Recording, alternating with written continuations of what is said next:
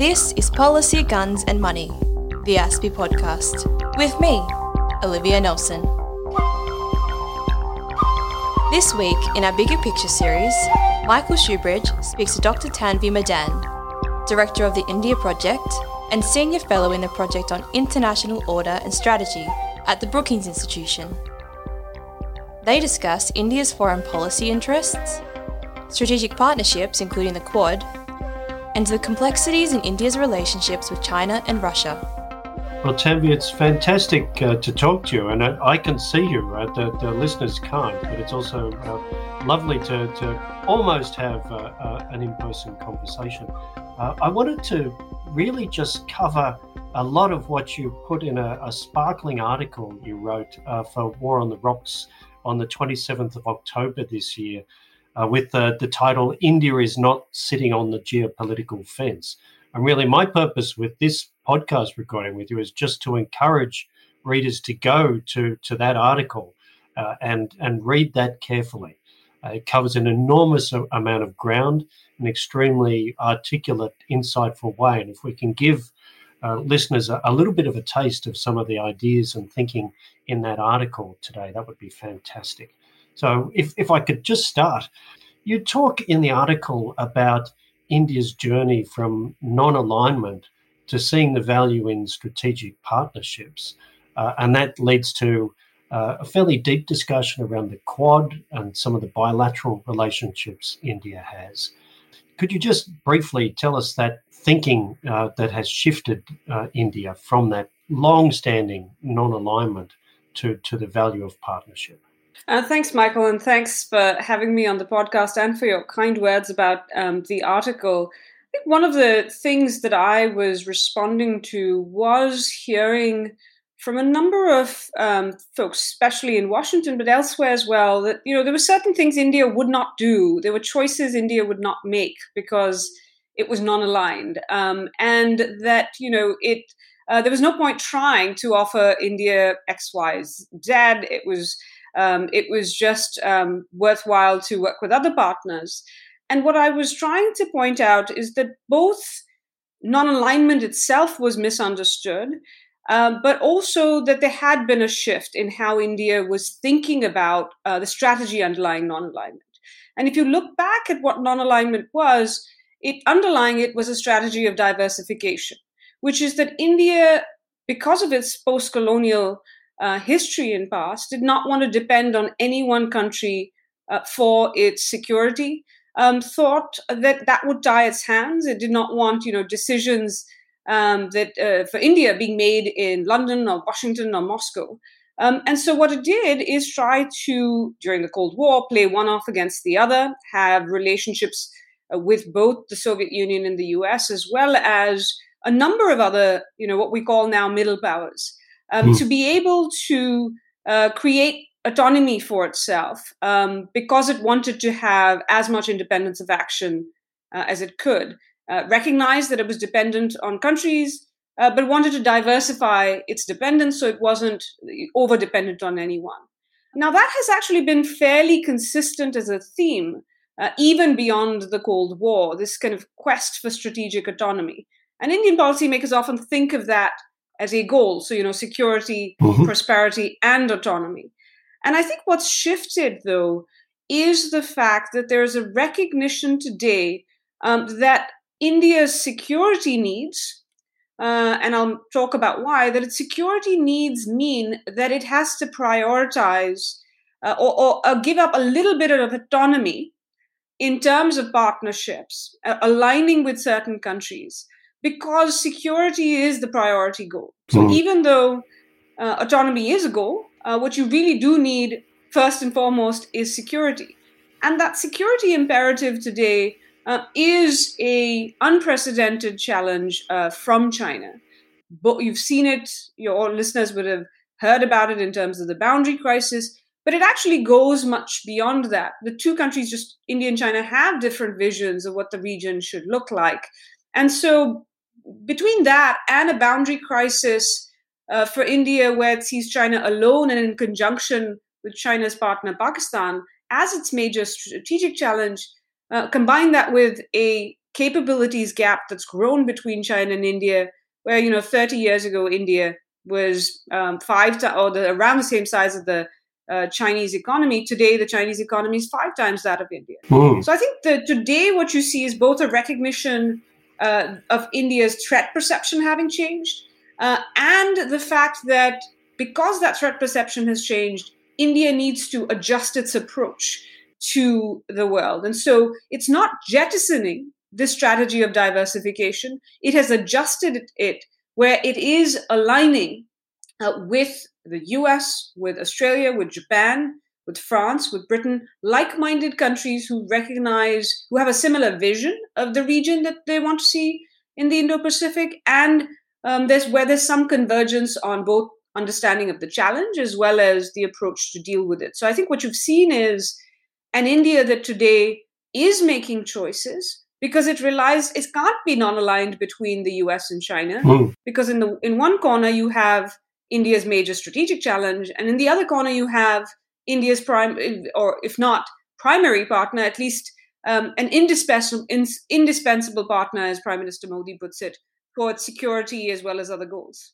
Yes, and that uh, that brings us pretty much straight to the Quad, doesn't it? Because really, without a motivated, engaged India, the Quad would be going nowhere. I know in, in your article, uh, you talk about the Australia India part of the Quad being formally the weakest link, and you talk about how that connection is, is really growing. But to me, India's frame of saying, well, I make choices and I make choices that are in my interest, um, that makes the Quad make sense to India because the Quad is one of those minilaterals. You know, it's a it's a small group of nations that have a clear common purpose. Uh, in this case, not having the Indo Pacific dominated by a power that dictates choices that they don't want. And each of the partners is bringing a sense of urgency and some resources uh, to achieving that purpose. But it's not, it's not the only grouping that India is in. Uh, do you think that's a, an accurate description of the way India sees the Quad? I think that's right, Michael. And, you know, I think one thing uh, that um, is not now the Quad seems like it's been around forever and almost inevitable. And of course, it's doing uh, well. But participation in the Quad, as well as its elevation to the leader level, that is an Indian choice. Um, a choice that is not without uh, trade offs. It's not an easy choice. Uh, it has upset both uh, China, of course, but also India's partner, Russia, which has publicly uh, criticized the grouping. And so this is, you know, having done a cost benefit analysis, India's view that being in the Quad, which has like minded partners, is worthwhile and necessary uh, for Indian security objectives, as well as others, you know, technological, economic, its ability to offer alternatives in the region, its ability potentially also to help deter China uh, from taking certain actions and to to shape a favorable balance of power in the region, to build resilience in the region. And that's that's a big shift, isn't it, with with mm-hmm. the calculation around China? Because I think, like other countries, and Australia to an extent, uh, not in the last maybe three years, but before then, uh, you know, the calculation about if I make moves in partnerships that uh, look like uh, it would be against China's interests, then I will provoke a horrible reaction in Beijing. The calculation here in Canberra is well, we're getting a horrible reaction f- from Beijing uh, if we do not act in our own security interests. So uh, the, the downside of acting in our security interest is less. That's a calculation that I think uh, is also being made now in Delhi. You, you talk in your article about the continuing conflict on, on the border, pretty much since mm-hmm. Xi took power and the idea that it's in India's interests, given that more aggressive China, to take these steps in its own security interest, and that the the downside of provoking an already aggressive China just is is lesser. You know, I think Michael, you're right because um, people. I remember there was once this uh, debate on who is the true godfather of the Quad, and you know somebody said Shinzo Abe, which is actually true, but you know, the joke was that actually, no, the godfather of the Quad is Xi Jinping. Hmm. Um, because had he had the China led by him not taken the actions that have worried um, the Quad countries and others, of course, I don't think you would have seen um, you would have seen India make the choices because they weren't easy choices.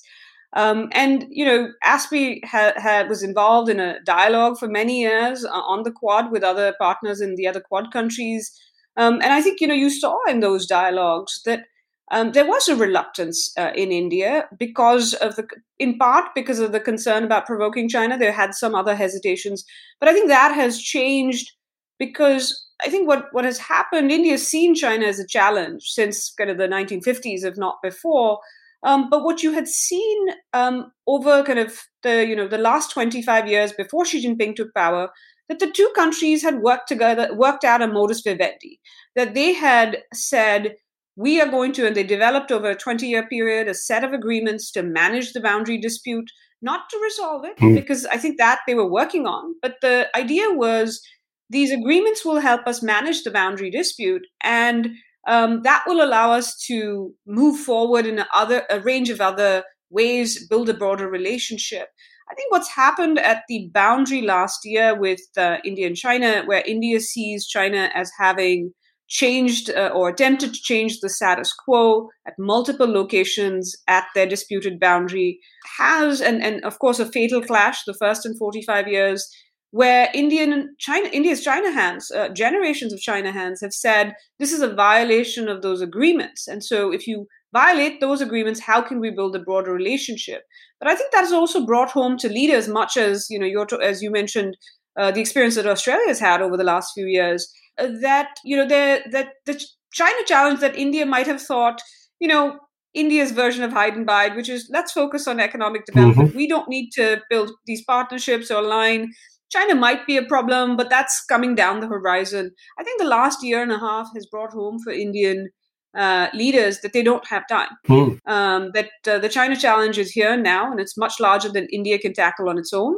And here are these other partners that are offering to work with India to to tackle this very uh, large challenge. And I think that's why the Quad makes sense for India. I, I, think you're right, and that probably explains the speed of development of the Quad. You know, going from something that was Shinzo Abe's idea and didn't work in its first incarnation, and then was meant to be just an officials dialogue, and then suddenly foreign ministers were meeting, and then the thing that was never possible and could never happen was a leaders quad meeting, and now we've had two of them.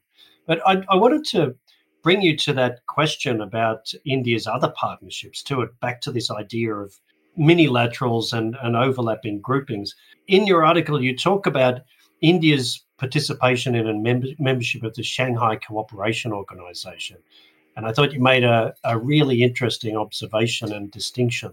Uh, you talked about the Shanghai Cooperation Organization uh, as being a forum that India has to be in because it's got all of the membership that are central to India's uh, uh, direct region, but also that it's a forum where India can help manage the divergences it has with its rivals, you know, notably China and Pakistan. And in contrast, it seems to me, the Quad is a grouping where the partners are managing their convergences. So it's a real contrast between those two. Uh, absolutely. You know, it's it's quite funny. I think it was this week or maybe last week that um, there was a, a, a, ministerial of the Russia, India, China trilateral, and uh, the Chinese uh, foreign uh, ministry readout of that said that that Foreign Minister Lavrov, Russian Foreign Minister Lavrov, went into a tirade against uh, small cliques uh, that represent Cold War mentality. And it was quite amusing because it's quite ironic because some some people will say Russia, India, China trilateral is also you know one of these uh, mini laterals as well.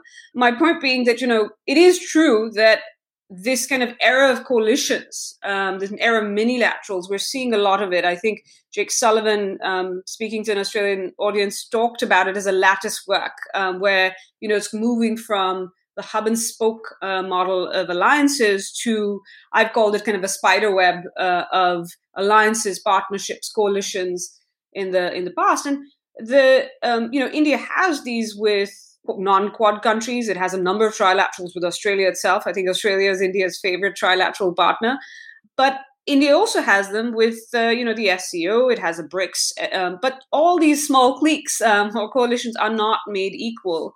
Uh, they have different purposes. India actually likes these coalitions because it is a kind of a, a midway, if not a midway, something that is doesn't require India to be an ally, mm. but allows India to both um, find a, that next level of depth and cooperation with particular like-minded countries and it allows india to also you know going back to my point about it doesn't want to be just dependent on the us uh, yes. it is uncertain it's not hedging between the us and china it is hedging against uncertainty about the us and so what minilaterals do is like the quad like the trilaterals they help india also work with other partners who are like-minded. And i think the third advantage i think india sees in them is this coalition era is plug and play. You you know you you you you you don't have to you know no choices are forced upon you. In fact you are being given choice in terms of which ones you're comfortable joining according to issue areas according to membership. And so it really in some ways builds on that point in free and open uh, indo-pacific of the freedom to choose the free being freedom to make your own choices uh, and coalitions offer that. So I think for India, it's been you're seeing it embrace this, even if you know its partners like Russia don't like these uh, small cliques that India is joining. Yes, well, minilaterals really suit uh, India's way of strategic thinking, don't they? Because they're calculations about the value of the particular purpose and the particular grouping. Uh, that's that probably is a is an explanation for how India is being so effective in these minilaterals and, and its participation. Um, talking about Russia, again, this is covered well in your article, but the India Russia relationship is such a strong historical one. And yet we've got Foreign Minister Lavrov publicly criticizing India for participating in the Quad, trying to tell India that the Quad cannot be a security grouping, and almost putting some risk into the India Russia relationship because of India's participation in the Quad. Now, there's to me, this Russia India relationship is, is really important as well as fascinating because, uh, in the larger strategic picture, not having China and Russia becoming cl- increasingly close strategic partners because Russia feels it has no other choices is is valuable to everybody. But from an Indian point of view, how much of that could be possible? How, how do you preserve that relationship with Russia uh, if Russia, in fact, is getting into a closer strategic embrace with China?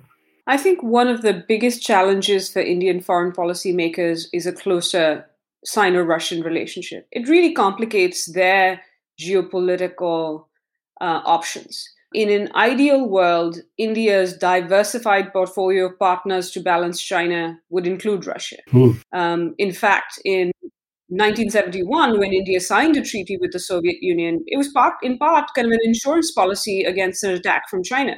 It was to balance China. When Sino Russian or Sino Soviet relations were close, that didn't benefit India. Um, for instance, during the 1962 China India War, Russia took ally China's side uh, rather than friend India's. And um, that had, you know, provided China with intelligence on India, stalled the supply of uh, fighter aircraft to India. So for India, which for, for which even today Russia, it would like Russia to be, it sees Russia as part of its balancing China strategy.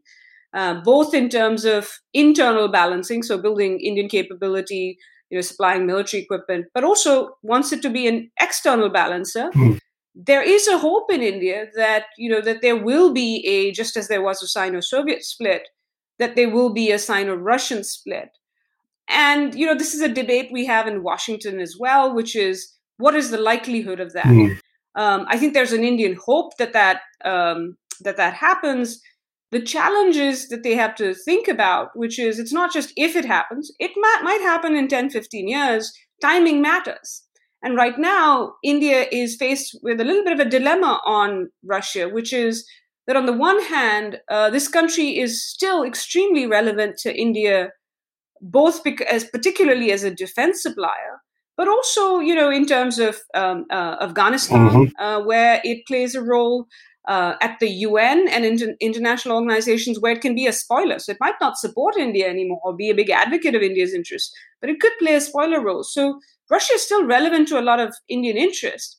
But there's also this other side where there's a divergence uh, in the India Russia relationship, where on the two biggest challenges that India faces, uh, both China and to some extent the Afghanistan Pakistan situation, India and Russia are not on the same uh, page. So the approach India is taking is kind of uh, both expanding ties with others, but also they want to maintain a relationship with uh, Russia. And so you're going to see very soon on December 6th. Uh, President Putin go to India for the annual summit. He usually only goes for 24 hours, mm. and I believe that's what he's doing this time. But there'll also be an inaugural India Russia 2 plus 2, where I think you will hear um, some announcements on the defense and security side, uh, which will, you know, I suspect cause, uh, and this is where the dilemma comes in. Um, it does create some uh, friction, particularly between the US and India. Yes. And I think that will be more stark given the developments with the Russian buildup uh, at the border with Ukraine. Yes, yes. I, I, think you put the bottom line well um, in the article when you said Delhi will opt to align with the United States to balance China, but not to isolate Russia. And in a way, that makes absolute sense uh, to to Australian ears. In fact, it's it's uh, it's part of a, a more positive, larger strategic picture. I suppose we, we should pretty much end up in, in, the next few minutes, but by doing so, let me open a can of worms called Afghanistan. What do you think India wants from the US and maybe even um, Australia when it comes to dealing with the post Afghanistan withdrawal environment? I think, you know, in an ideal world, India would have preferred that the US didn't withdraw. That obviously didn't happen. I think in a less, a, a secondary ideal world, it would have liked a more orderly uh, withdrawal if that was possible. Um, but I think in the current situation, India is considering its options given that it has um, limited kind of leverage, uh, but it is exploring. It has shifted already its stance of going from isolating and not recognizing the Taliban. It still doesn't recognize it, but they are engaging uh, with the Taliban. They're, consi- you know, they don't want to be in a situation where they have no connections, direct connections to Afghanistan, and are dependent on other countries, as well as you know, um, um, have the Taliban only hear about South Asian issues from mm. Pakistan.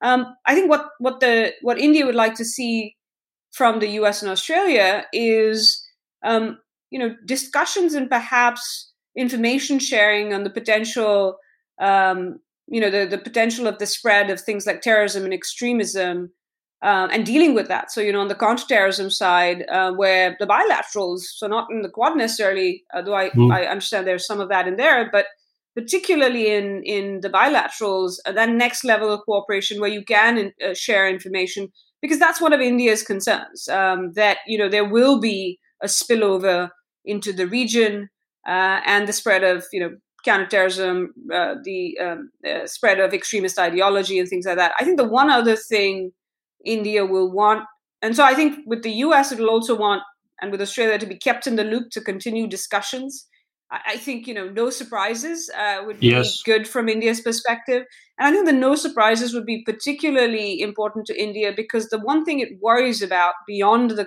you know the terrorism um, side of this uh, is and what instability will do. So there are two additional things it worries about. One is about rising Chinese influence, uh, but I think you know it's it's going to wait and see how much China actually does in Afghanistan, given China's own security mm-hmm. concerns.